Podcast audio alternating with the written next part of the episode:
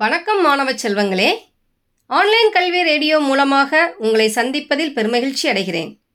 இன்றைய சிந்தனையில் இன்று நாம் பார்க்கப் போகும் கதை ஏன் எனக்கு மட்டும்?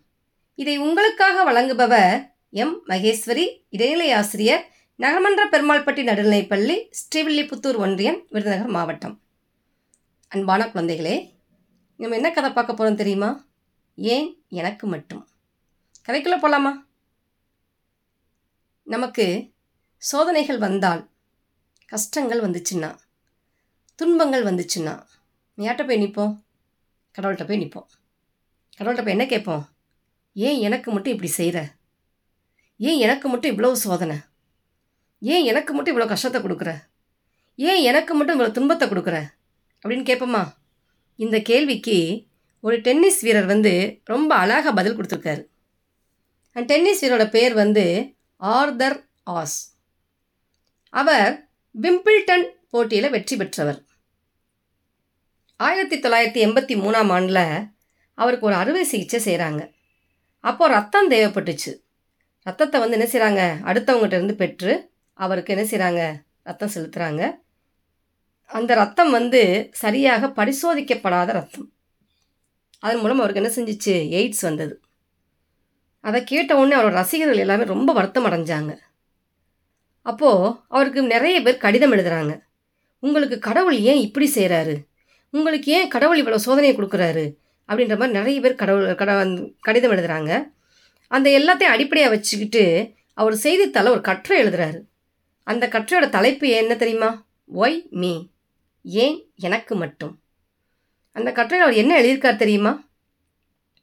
உலகில் எத்தனையோ மனிதர்கள் இருக்கும் பொழுது ஏன் எனக்கு மட்டும் எய்ட்ஸ் தந்தாய்?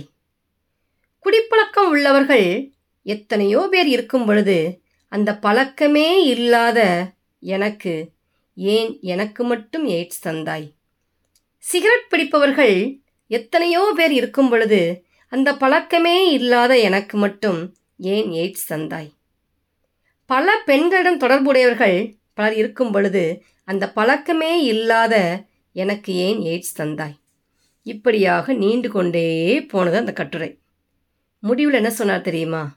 இதை தொடர்ச்சி அடுத்த வாரம் அப்படின்னு போட்டிருந்தார். இதை படித்த மக்கள் எல்லாருமே ரொம்ப மனசு கஷ்டமாக இருந்துச்சு. அவர் என்ன தான் பதில் கொடுக்க போகிறாரு அப்படின்னு அடுத்த வாரம் காத்திருந்தாங்க. அடுத்த வாரம் வந்தது. அந்த வாரத்தில் வந்து என்னது? அடுத்த வாரம் ஒய் மீ பார்ட் டூ ஏன் எனக்கு மட்டும்? பாகம் இரண்டு வெளிவருது. அதில் அவர் எழுதியிருக்காரு உலகில் ஐநூறு லட்சம் பேர் டென்னிஸ் விளையாட துவங்குகிறார்கள். அதில் ஐம்பது லட்சம் பேர் தான் டென்னிஸ் கற்றுக்கொள்கிறார்கள். அதில் ஐந்து லட்சம் பேர் தான் தொழில்முறை டென்னிஸுக்கு வருகிறார்கள். அதில் ஐயாயிரம் ஐம்பதாயிரம் பேர் தான் சர்க்கியூட் லெவல் டென்னிஸுக்கு முன்னேறுகிறார்கள். அதாவது ஐம்பதாயிரம் பேர் தான் சர்க்கியூட் லெவல் டென்னிஸுக்கு முன்னேறுறாங்க. அதில் ஐயாயிரம் பேர்கள் தான் கிராண்ட் ஸ்லாம் லெவல் டென்னிஸுக்கு முன்னேறுகிறார்கள். அதில் ஐம்பது பேர்தான் விம்பிள்டன் விளையாடுகிறார்கள். அதில் நான்கு பேர்தான் அரையிறுதிக்கு வருகிறார்கள். அதில் இரண்டு பேர்தான் இறுதிப் போட்டிக்கு வருகிறார்கள். அதில் ஒருவர் தான் வெற்றி பெறுகிறார். அந்த வெற்றி பெற்ற ஒருவராக அந்த வெற்றி கோப்பையை கையில் மகிழ்ச்சியோடு தாங்குபவராக என்னை கடவுள் ஆக்கிய பொழுது நான் கேட்கவில்லை. ஏன் எனக்கு மட்டும் என்று. வெற்றி மேல் வெற்றி தந்த பொழுது நான் கடவுளிடம் கேட்கவில்லை. ஏன் எனக்கு மட்டும் என்று. பேரும் புகழும் குவிந்தன. அப்போது கடவுளிடம் கேட்கவில்லை. ஏன் எனக்கு மட்டும் என்று. பணம் மலை போல் கொட்டியது. அப்பொழுது கேட்கவில்லை. ஏன் எனக்கு மட்டும் என்று. அப்பொழுதெல்லாம் கேட்காத நான் இப்பொழுது கேட்பதற்கு என்ன தகுதி இருக்கிறது? நான் கேட்க மாட்டேன். கடவுள் இதுவரை தந்ததை எப்படி மகிழ்ச்சியோடு ஏற்றுக்கொண்டனோ அதுபோல இதையும் நான் மகிழ்ச்சியோடு ஏற்றுக்கொள்கிறேன் அப்படின்னு சொல்லி அதில் எழுதியிருந்தார். அது போக அடுத்து என்ன எழுதியிருக்கார் அப்படின்னா இதுவரை எனக்காக வாழ்ந்த நான் இனி பிறருக்காக வாழப்போகிறேன். என்னுடைய பணம் புகழ் செல்வம் மீதமுள்ள வாழ்நாள் அனைத்தையும் இந்த நோய் பற்றி மக்களிடையே விழிப்புணர்வு ஏற்படுத்தவும் இதற்கான மருந்து தயாரிக்கும் ஆராய்ச்சிகளில் நான் செலவு செய்யப் போகிறேன். கடவுள் அனைவரையும் ஆசீர்வதிக்கட்டும் நன்றி என்று கூறினார் என்று முடிச்சிருந்தார்.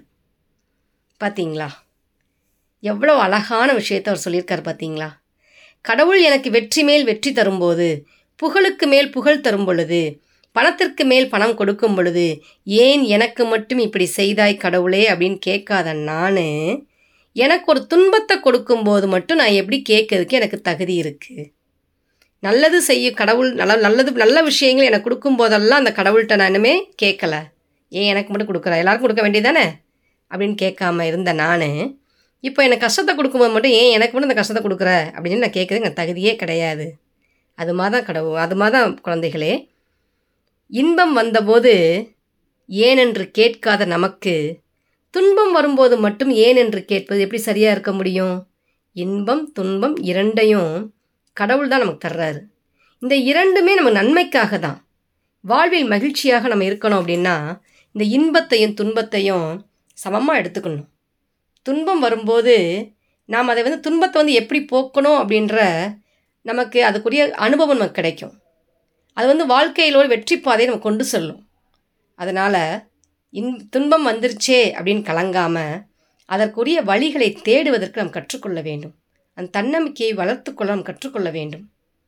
அன்பான குழந்தைகளே கடவுள் நமக்கு எதை கொடுத்திருக்கிறாரோ அதை கொண்டு திருப்தியாக சந்தோஷமாக மகிழ்ச்சியாக வாழ்க்கையை அமைத்துக்கொள்வோம் நன்றி குழந்தைகளே.